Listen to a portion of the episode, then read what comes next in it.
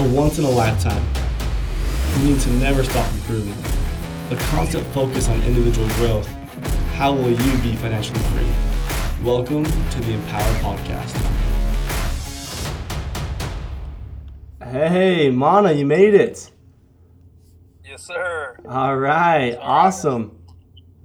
I'm so stoked to have you on here. I just want to clear something up. Were you just barely wrapping up another deal, just barely? Yeah, just trying to go over some. Yeah, essentially, yes. You just texted me and said, "Hey, I'm just closing up one more deal. I'll be on in about 2 minutes, right?" Yeah. So sorry, I'm a little late, guys. Dude, no worries. You're doing what you do best, which is closing deals, and so I'm super excited to have you on, guys. To give you a little bit of background about Mana, Mana is he's one of my closer friends in the company. I spent a lot of time with him.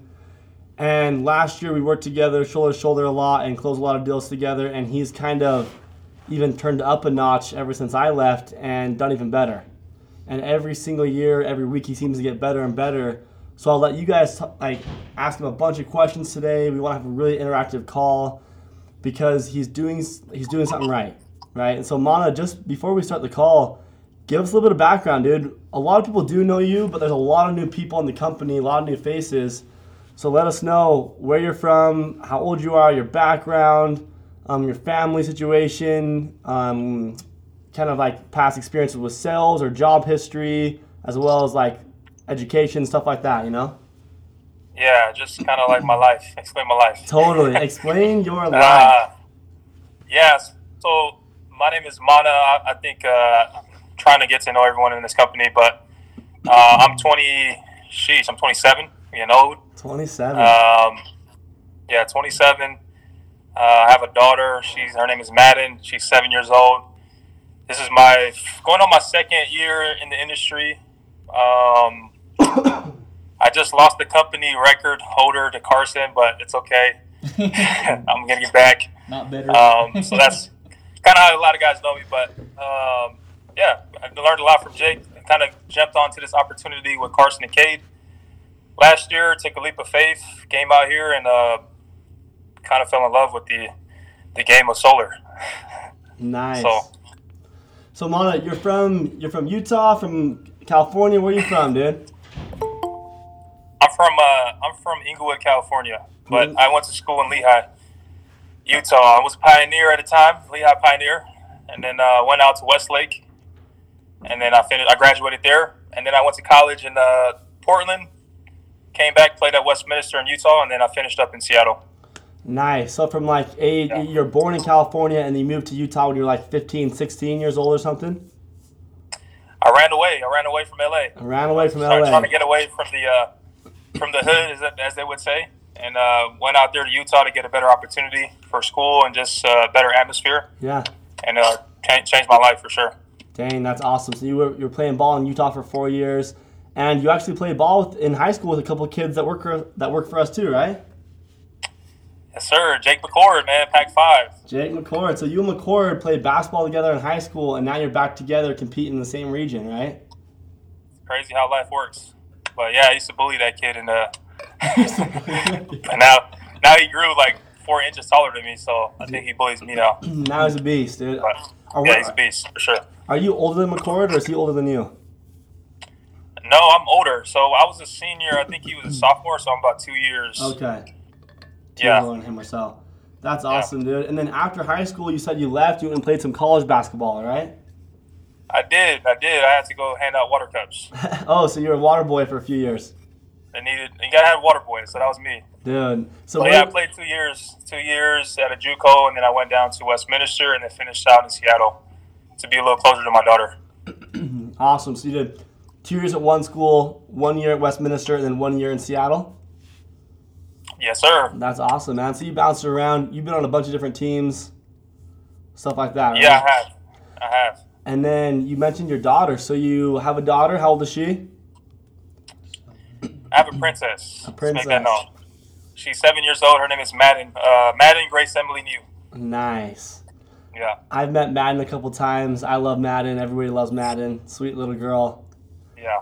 She's an angel for sure. Dude, for sure, 100%. So that's super cool, man.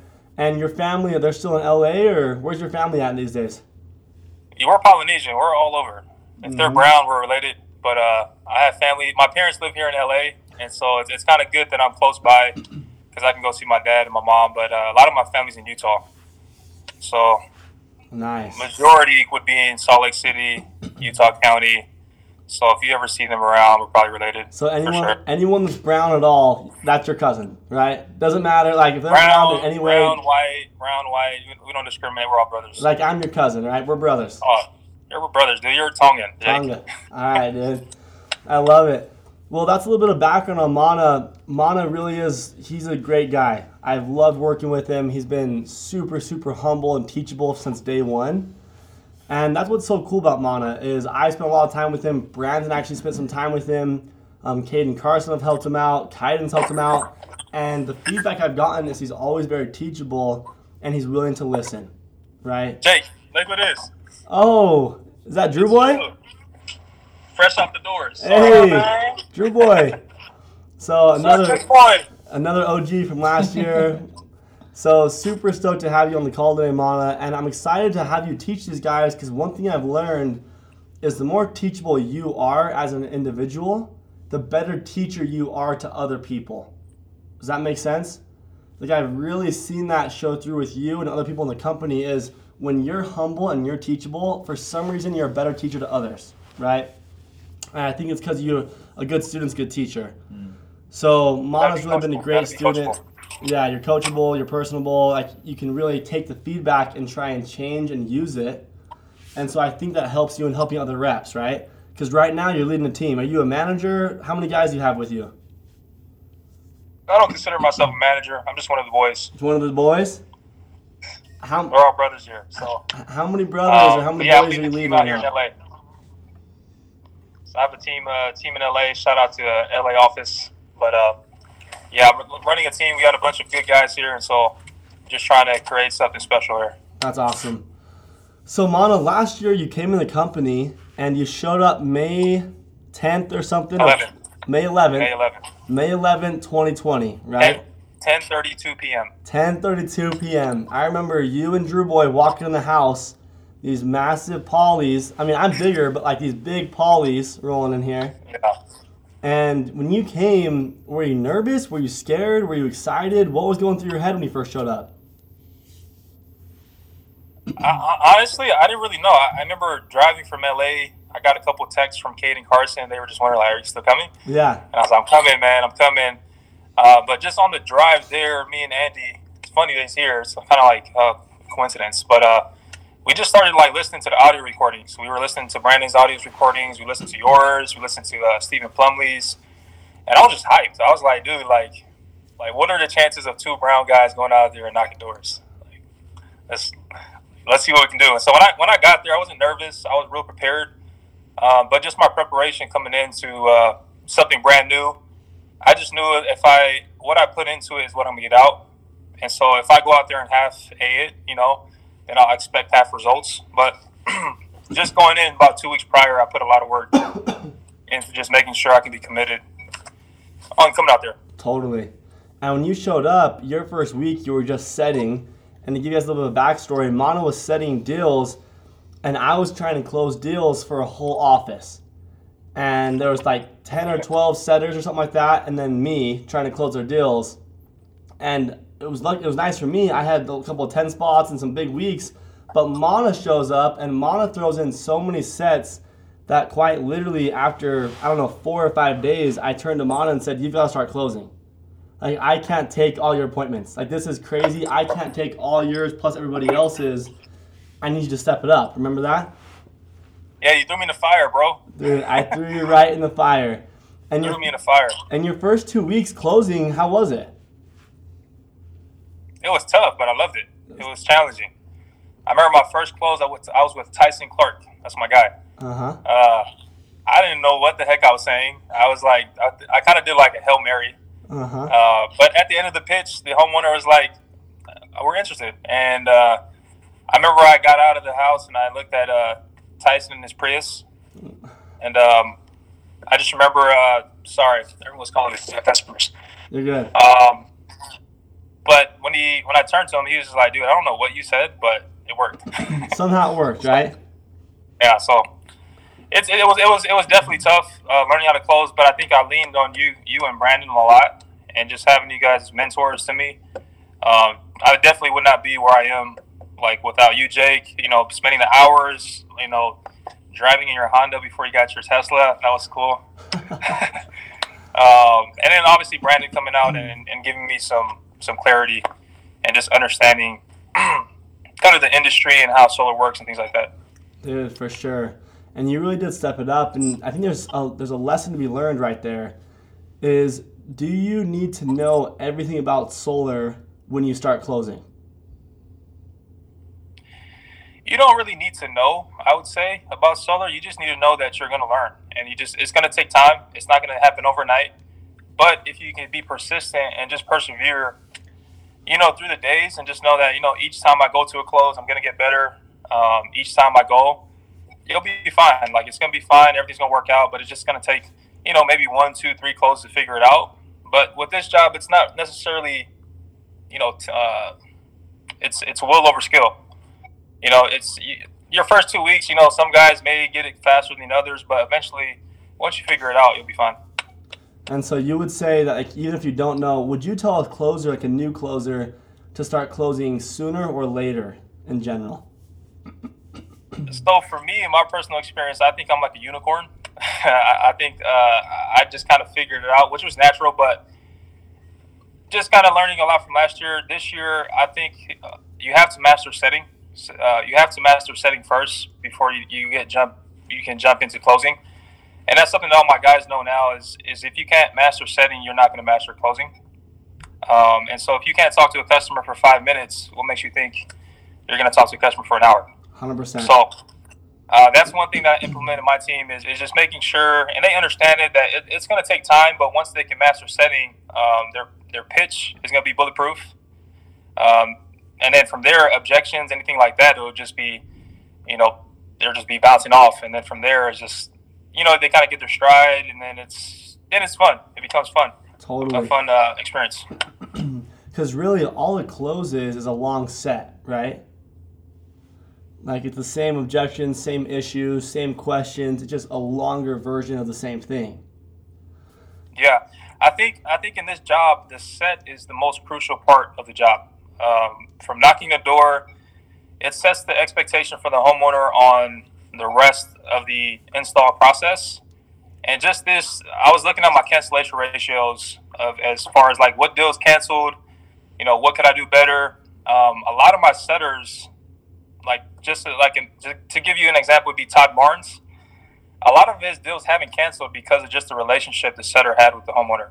And so that bond that they had, it started from the set. Nice. Well, this year you've crushed it, dude. This year you've been amazing. You've had some huge weeks. You and Carson kind of went at it, competing for the record. Shout out to Carson. It turned out that Carson had 16 and you had 17, but one or two of yours wasn't like half was signed or something was a little off, right, or something like that. Yeah. When you start closing a lot of deals like that, it just kind of becomes a blur. But it was a learning experience, something that I kind of grew from, but that won't ever happen again. Dude, no, and that is totally normal because I've been there where you're closing so many deals, there's so much going on in each deal that it's so hard to keep track of, hey, that deal I signed up 4 days ago, number 8, and I'm on number 14 right now, did number 8 have every single signature? Number 8, like there's so many things you miss that we don't blame you, we don't have any hassle there. So you have definitely you've definitely done amazing. And last week specifically, you had a great week. Last week, you tied Chandler Russ for the number 1 spot. And according to shout out to Chandler, dude. He's a man. According to my calculations, you went 6 for 12. So you had 6 closed deals. You were in 12 sits. And you had a 50% close ratio, which is good, right? You've had better weeks. You've had worse weeks. Kind of, it's a pretty good average. But I'm grateful. Even on weeks that maybe you feel like aren't so good, you're still closing 6 deals. What? Yeah, it was a slow week for me, for sure. Slow week for you. Is that your slowest week? Was last week was 6, or what's your worst week this year? Yeah, probably 6.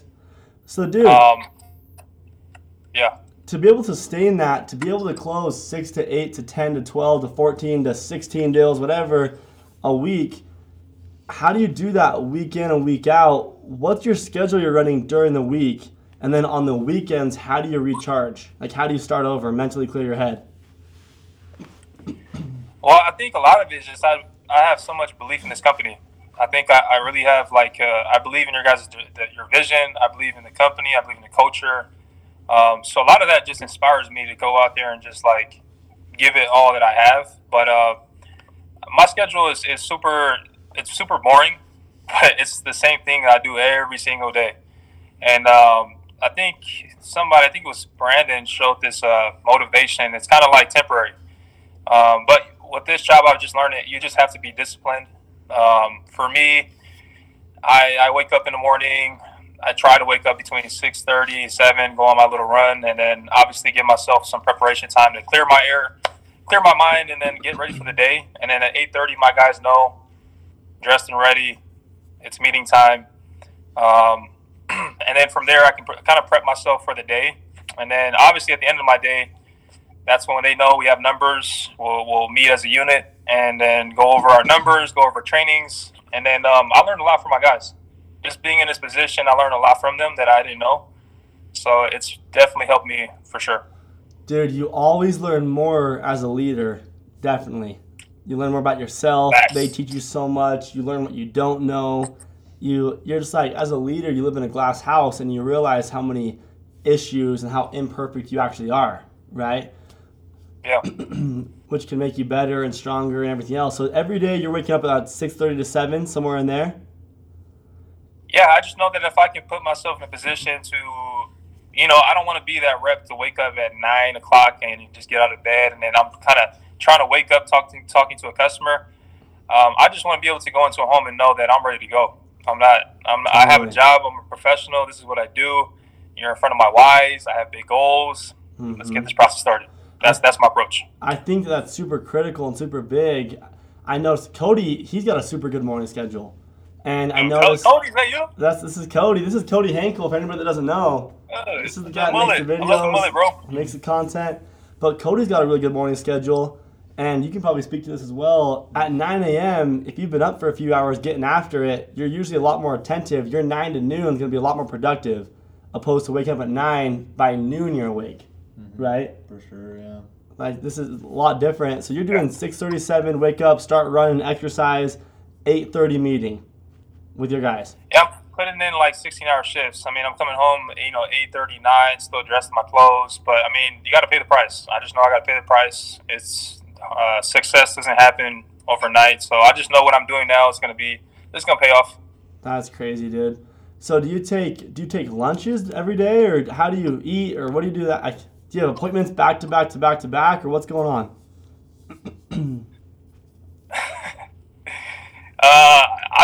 What's funny is that so I have Joe Williams and Todd Barnes. These guys are vegans, so my energy is out the roof. Shout out to CMOS, but CMOS does great things for your body. But I'm just wired. I'm just kind of like, I've kind of lost some weight out here. I've been kind of like getting my health right. But I don't really take a break. Sometimes if I'm in a home, customers will give me a granola bar, or we'll chat, have some water, things like that. So you have breakfast in the morning and dinner at night. Oatmeal. You got to have the oatmeal. Oatmeal in the morning, dinner at night. Oatmeal, almond milk. Almond milk and oatmeal. And then you got to have your water and electrolytes for sure. And then I usually just have a granola bar. Honestly, sometimes I forget to eat. I'm just so focused on what I'm doing that I just forget. And then sometimes I'm just like, I'm just hungry for closes. Dude, and that's the way it has to be. I think some reps, they get so hung up on themselves looking inward on how much sleep they need and how much food they need and how much this they need that they forget to look outward, right? Like your purpose is a little bit different. So now, when you roll into an appointment, Mana, what's your close deck looking like right now? Are you using the deck? Are you not using the deck? What are you saying? No, there's no secret. Like, I use the same deck that we went over. I think Carson said this, but I think one thing you'll start to learn as a high performer closer is it has to be conversational. That's the approach. Is if you can have a conversation with a customer. on a personal note to where it's not scripted, it's not robotic. You know, you're going to lull your customer to sleep. And so you just have to be in a way where I can just talk to them. They can be free. We can be free. We can have a good time and then just help save them money, you know, things like that. So my deck is pretty the same to everybody's in the company. Nothing. There's no, like, magic or secret deck. Nice. So you have the same deck everybody's using, and you use the deck. So you pull it out, you use it every close, and walk through people with it. Make it conversational, but you do use the deck. Absolutely. I don't, yeah. I mean, the deck is set up, and that's what I love about the company. I think our infrastructure is great. The deck is set up in a way psychologically to funnel your customer to where you want to go. And obviously, if you can follow, I mean, why reinvent the wheel? Brandon made, you know, a significant ton of money for a reason. Why not? Why, you know, reinvent it? So I've just been kind of implementing the same process myself, and it's been working. No, that's awesome, dude. So you roll in there, you present the deck. At the end of the deck, when you're kind of wrapping up, do you have a one-liner or something you say, or how do you get them to actually close up and sign the docs? I probably get like 100 texts about this, but what do you think? No, I don't say that. I just assume it. You have to assume it. Most of the time, if your customer, and Caden talked about this, but most of the time, if your customer is asking you that at the end of the close, that just lets me know that I didn't do a good job of certain parts in the close to get them to that point, because they should be, in a sense, sold maybe halfway through the deck. And so that way that avoids or eliminates that factor at the end where now they're just like, okay, I don't know if I want to do this. So I try to avoid that, and so I try to, you know, soft close them throughout the deck, if that makes sense. So you try not to have it be at the very end they're saying yes. Like, you want them to be saying yes and understand and be on the same page as you throughout the whole deck, right? Absolutely. Within the first 15 minutes, I know for sure it's closed. So in the first 15 minutes, I know if I can get in the house, and I can, you know, it's really big to build rapport and trust with the customer. I know for sure that it's going to be a close. So that's my approach. So is there any slides in the deck that you hit on harder or that are really, like, monumental to you that really help you build momentum or get a yes out of them? Yeah, and my advice to all the reps out there is there's one thing you really have to focus on, and that's it's 3 letters. It's why. W-H-Y. People want to know why. Like, why did you knock my door? Why are you here? Why is the state doing this? Why is Edison involved? Why is this net metering program put in place? Why is this going to save you money? Why would I qualify? If you can answer all those whys to your customer, in a sense, you know, it's a no-brainer. So the deck is set up strategically to put you in a position to be successful. You just have to understand the why of the deck. Interesting. Do you feel like you're answering those whys before the customer even asks them? Yeah, you got to put yourself in a position. Like, you know, slide 1 for mine is obviously, you know, 94% of our power comes from Utah, Nevada, and Arizona. Okay, why is this happening? It's because our power's come out of state. The second slide talks about, well, why is Edison's rising costs increasing? On average, PG&E, Edison, when's the last time they went down? When's the last time they lowered the rates? And they laugh. Your customer will laugh like, oh, they've never lowered the rates. And so, you know, obviously making a return to investors, they're publicly traded. They're going to have to make their money. Why they're doing this is we're currently fighting climate change. You know, climate change is something that we all face as a country, as a state, with emissions. And why is this program put in place is that the state put $258 million. You know, it's just to help homeowners look into this to, you know, save money on energy. It could be wind, solar, weather shipping, windows. And then why was this passed? It was a new law. It was part of the California Renewable Energy Act that was put in place to help utility companies stop going out of state, to help lower the cost of living, and to allow the state to clean up our air, and then obviously keep Edison and PG&E to keep buying power. So it benefits all parties. And then obviously, I mean, if I can walk the customer through, now that goes into, okay, why is this important? Well, with the time of use, this is where the dramatic change in your bill is going to occur. And so if your kilowatt rate is increasing and your income isn't, that's a concern. And so why this net meter was put in place was to help measure the power used and produced. And so now with the new law, if your home can produce clean power, you can now sell it back to the grid, etc. Now it benefits the customer that now the utility company has to buy back the power from the residents. And so with the programs, for you to qualify, why is this important, is that you just got to be the homeowner, you have to have a new meter, and then as long as you're within a certain range, you can qualify for this program. And then from there, it's numbers. So there's a lot of the why. Why on everything. Every slide's all about the why, right? You got to build the pain. Dude, 100%. And the value comes from the why, right? When you say, this is why you need it, now there's a value there. This is why this is happening, now there's a value there. The state's actually helpful now. You're actually helpful. Like, everyone's happier when they understand why. I mean, even as a kid, right, you ask your mom and dad, hey, why? Why? Yeah. Why do I have to do this? Why do I have to do that? And if as a parent you give them a good answer, they're usually satisfied. But yep. when a parent says, because I said so, usually a kid doesn't love that, right? And I think the same thing. And it's not necessarily being, you know, and my approach is I'm not the bad guy. I'm not, well, Edison and PG, they're not the bad guys. We're unbiased. Like, my job is I'm just the numbers guy. I'm just here to educate. I'm not choosing sides on who's bad or who's good. I'm just here to educate. And when a homeowner can understand that, like, hey, this guy is just really here to just educate me on the laws, most of the times they can see my intentions. And then from there, they can be more receptive to what I'm trying to teach, which is obviously solar and how they can save money. Dude, I like what you said there is, I think when you paint someone else as the bad guy, it never makes you look better. Absolutely. Right? I live by that. Like, I don't think, I've noticed in recruiting and selling and talking with relationships and talking with coworkers, painting someone else bad does not make you look better. I think it's very common as a closer to maybe try and pin the power company or say something negative. If the customer says something negative, that's okay, right? That's fine. They can do whatever they want to do.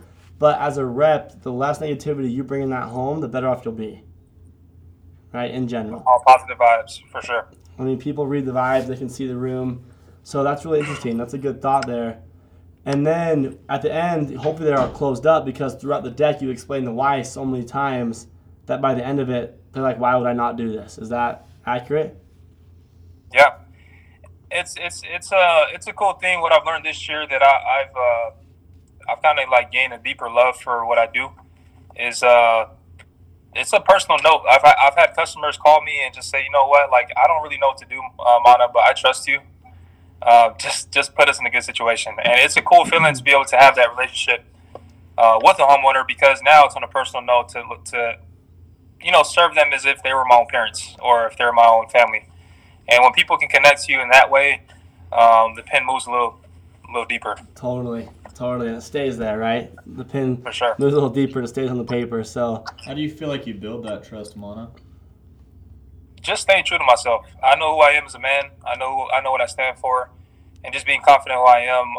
I'm confident in my own skin to just be who I am. And obviously people can be, you know, they see that. I mean, California, you know, there's a bunch of scams. There's a bunch of solar companies that come out, and, you know, their approach is, I just want to make money off of you. I'm here to knock on your door. I got a commission to make. And everyone can see through that. But if they can know, and that's what this company stands for. If you can be a good person and be ambitious, you'll be fine. Dude, 100%. So it's just like your vibe that you bring to the table is what you're saying? I don't know if it's a CMOS. Maybe. Dude, Mana, what is CMOS? What is this? Good. I'll send it in the manager's chat. You guys can get some secret sauce. Okay. All right. We'll check that out.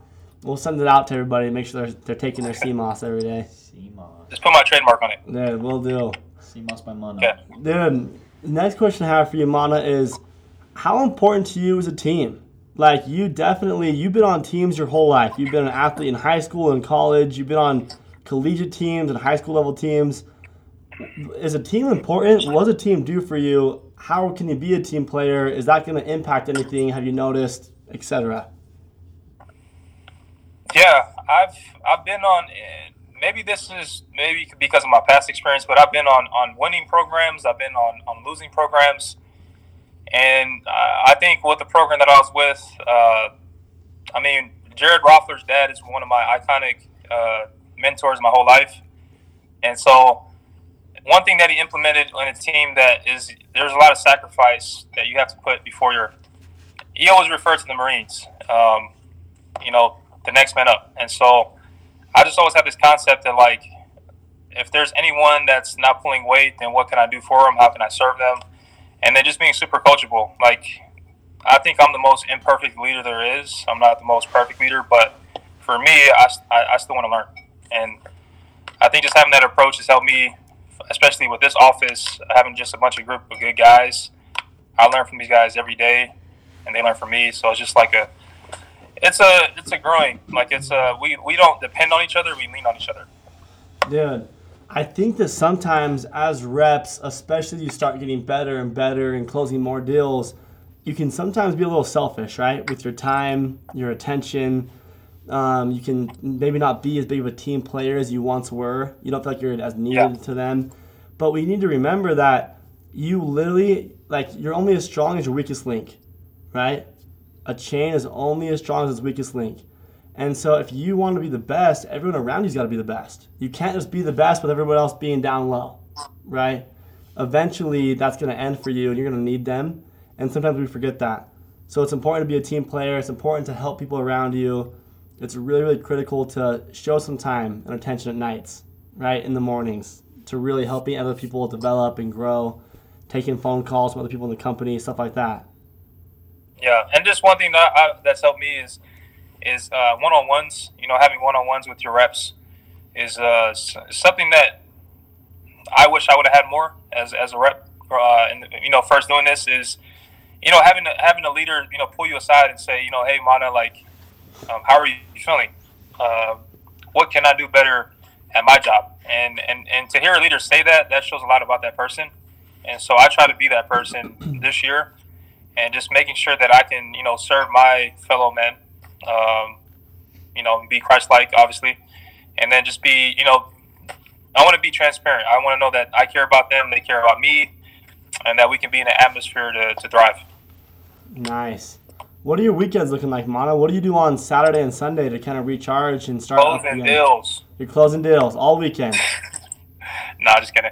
Well, that one week I did, but I had to take it a little easy. Almost lost all my hair, but my weekends is something that we do. We do team activities.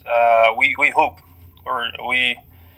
Sometimes it's bad because we go out and hoop and we get way too competitive. I had to tell our guys we got to slow down on hooping because we get way too competitive. But we just take that time to really refresh our week, because our weeks are hard. We grind. We go super hard, and we just want to be fresh for that Monday. Nice. So you take obviously church. We go to church. So church on Sundays. You found a YSA ward? Oh, dude, Bishop is dope. Nice. He probably loves you guys all going in there. Automatic. Dude, that's awesome. Well, Mana, I want to open it up to these guys to ask you some questions and kind of pick your brain, because obviously year to date in 2021, do you know how many closed deals you've had? How many does my team have? I'm not sure. I think you're... It's not about me. But it's about I haven't really even paid attention to it. I think last time I checked, you were about 40 closed deals this year. It's like 40 to 45, somewhere in that ballpark in 2021. 55. Okay, so I'm 10 off. All right. So you're already at 55 closed deals, and this week actually a huge week for installs. Shout out to anybody on this call. You guys will be surprised at your paychecks this week. There was lots of big checks going out, lots of installs last week. So you're starting to see those installs come in, right? Yes, sir. So I want these guys to ask you some questions. How are you doing this? How are you doing that? How do you do your follow-ups? How do you do your cancellation stuff? How do you manage your time? Whatever they want to ask you, just to open it up. So anybody on this call, feel free to turn on your mic and start talking, as well as, if you can, turn on your camera. It's good to see who you actually are. And it's better to have a little bit more of an interaction. So if you can, turn your camera and your mic, say your name, what office you're in, and ask Mana a question.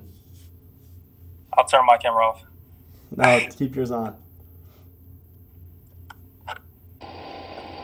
I'll be the first one to ask.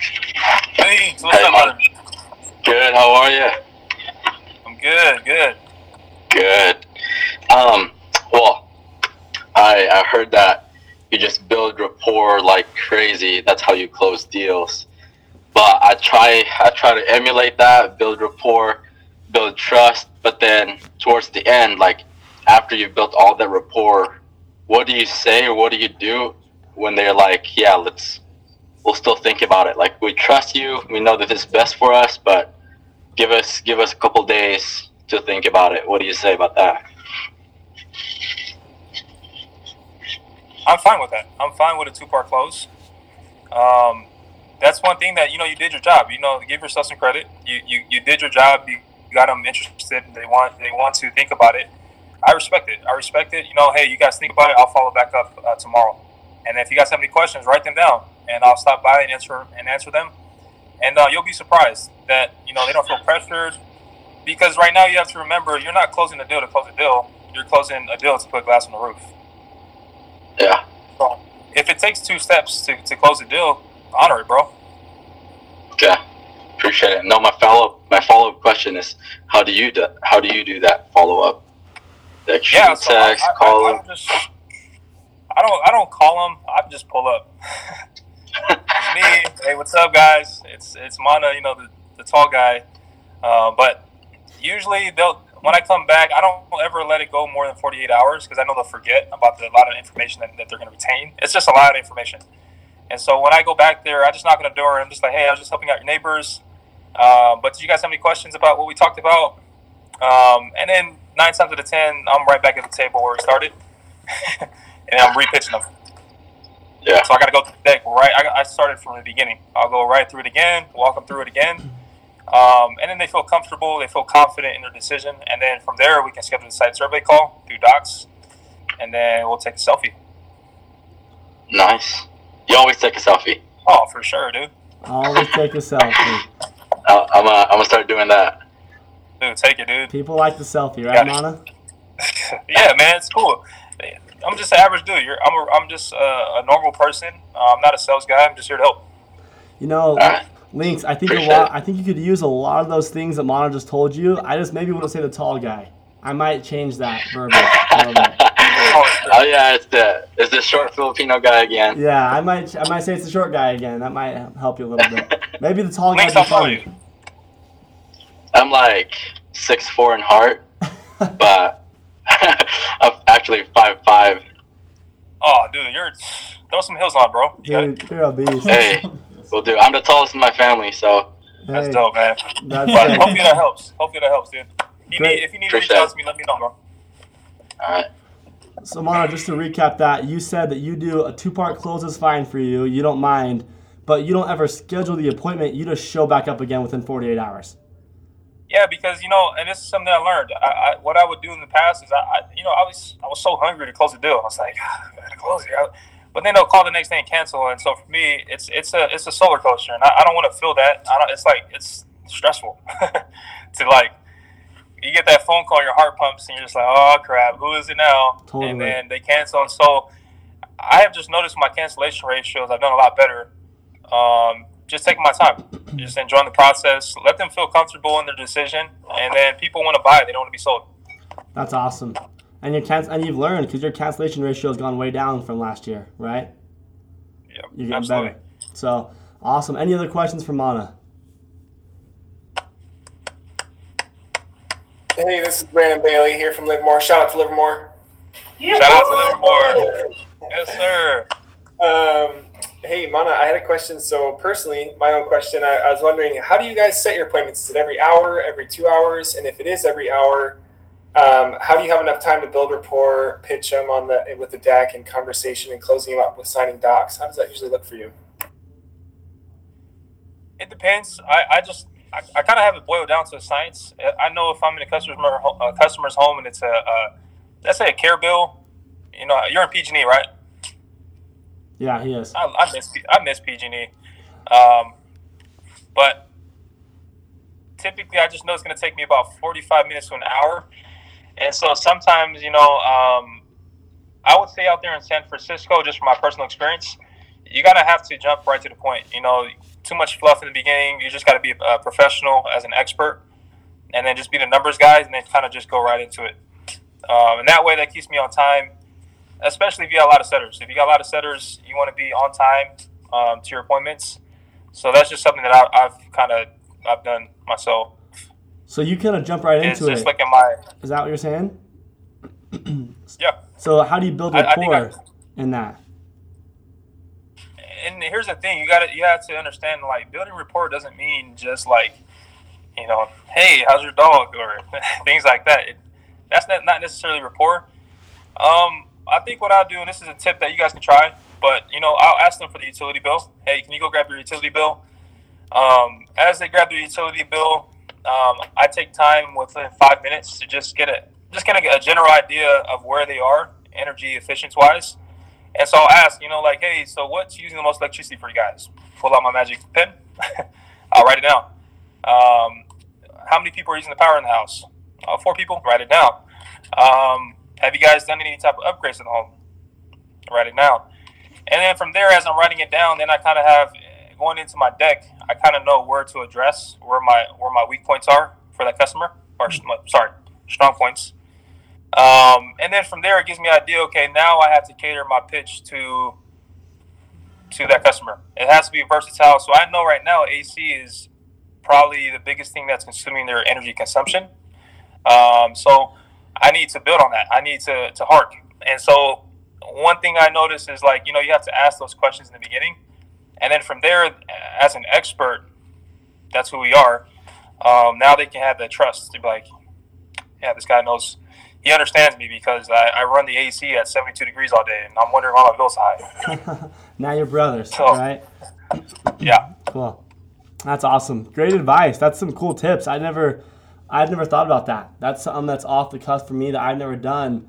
But it sounds like getting in there, asking some questions, writing some notes down, let them know you're actually listening to them, you care. That's cool. Don't close too many deals, Brandon. That's cool. Any other questions for Mana? I have a question. Hey, what's up, dude? Hey, how's it going, man? Good. I'm actually here with Marty. We're building a report. We're actually going to go to an appointment just in a bit. Marty, can I see your face? What's good, homie? Oh, there you go. Nice to meet you, man. Nice to meet you. Anyway, so my question was, you know, there's a what's something that you would say for you? I don't know if you have either one or maybe 2, 3 things that work specifically. You know, there's so many things that help. You know, with your closing ratio, I guess. Like you were saying, like having that trust with the customer, building a rapport or whatever. Okay. What's something that you feel like it works specifically for you? You know, like that you would say, like, oh, I have this skill, I have this in my close in order to make it close. You know, either it could be one specific thing, or if there's more. Yeah, I'm just trying to understand your question. So, and you correct me if I'm wrong. Are you wanting to know, like, how do I build trust in the beginning of the appointment? No, like, I guess,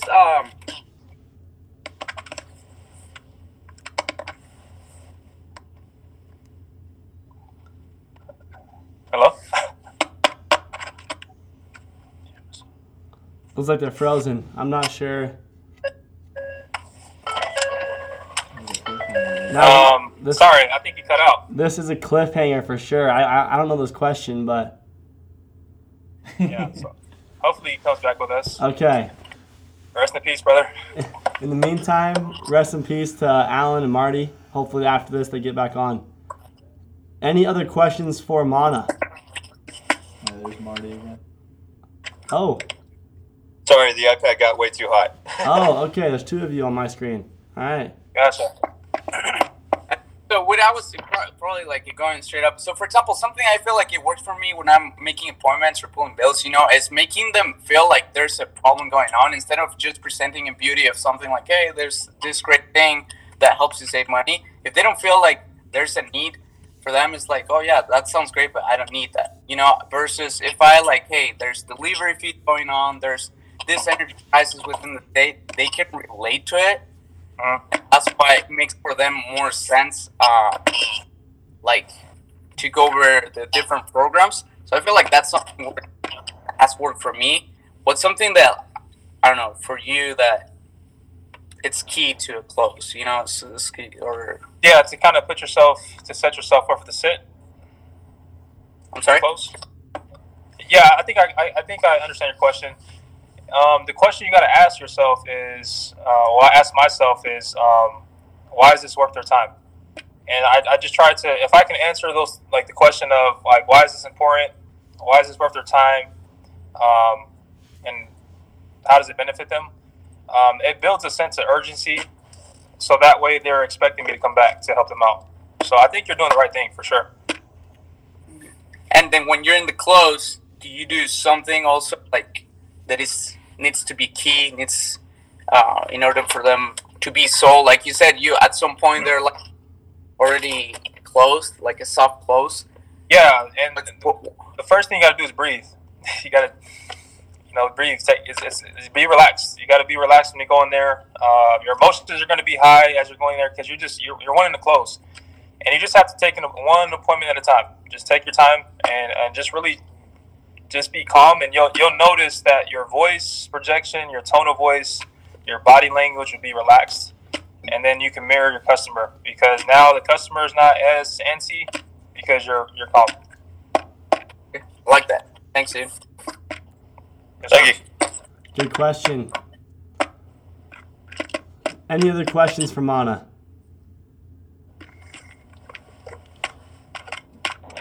I got a question for you, Mana. And I'm driving right now, so I'm not going to turn on my camera. Oh, Braden. Sorry about that. But so I feel like I've been sitting more appointments recently, and I'm using the deck. What I feel like my issue is when I'm using the deck, I feel very, like you talked about, more conversationalist instead of more robotic. Okay. I feel kind of like a robot. I'm just wondering, like, what kind of questions you're asking, like, what kind of things are you doing to make it like I'm just having a conversation with you. Like I feel like for me, like I'm trying to hit every slide and do it a certain way instead of just kind of being that conversation guy. Yeah, so for me, it's like basketball. For me, I know if I'm in, if my handles are off, I know I got to go in the gym and just pound the ball. And so that, like for me, if I translate that to solar, I take time to record myself at home and practice at home. So I'll record myself. This is something I did with Brandon.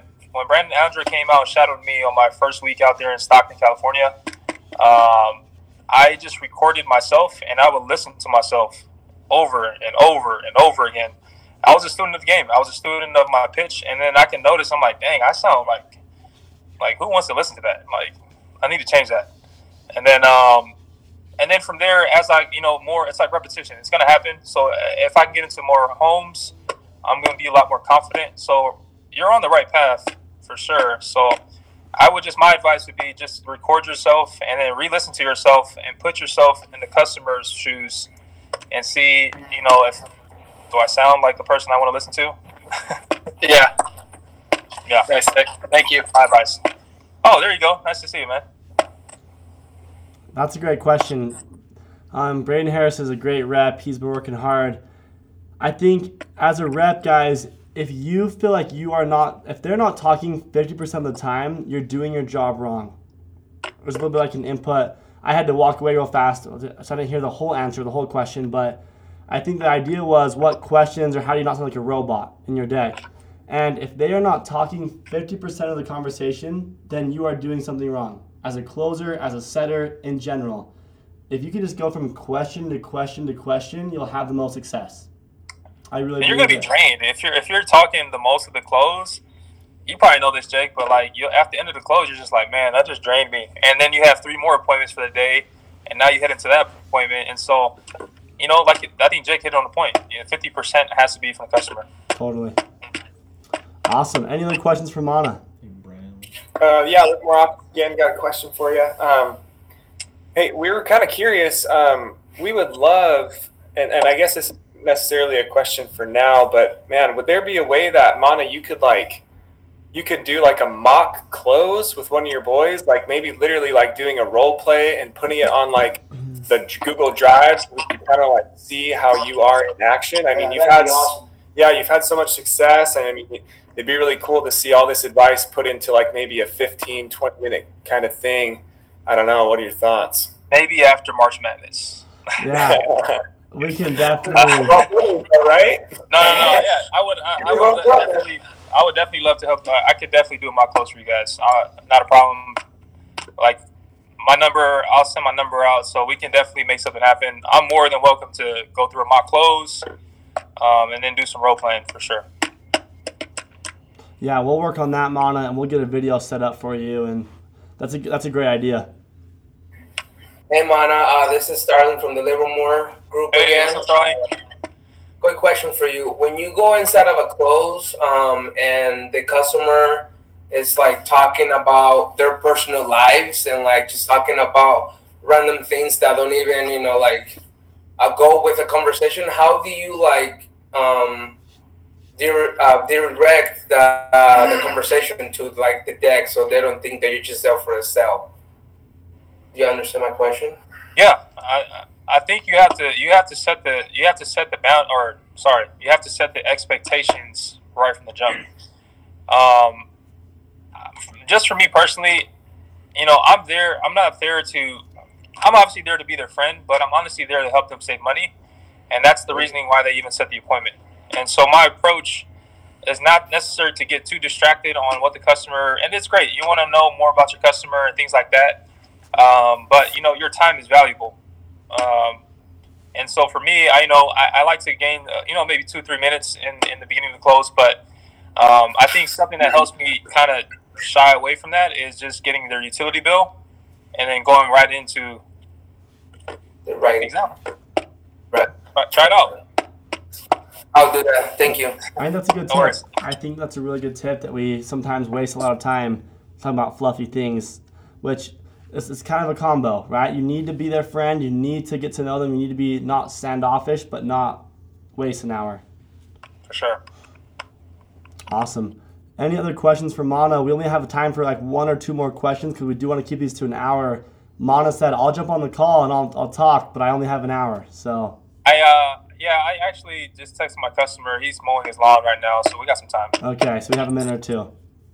Yeah, if anyone has some questions. Cody, it's good seeing you, man. You too, brother. I missed the Maldives with you guys. Yeah. You guys had fun. You missed it. Next year. All right. Well, I think that's everything. I see in the chat, and Mana, I want your confirmation on this. Jace Wright put in the chat, Jake, sorry to say, the company signed a petition for you to shave the stash. I'm sorry for your loss. Wow. He's a savage. Wow, dude. Do you think should I keep the stash, Mana? I think you should. All right. Well, guys, we love having you guys on here. You guys are all awesome. Mana, you've been so helpful. You're such a team player, and you really are good at helping us learn how to be better.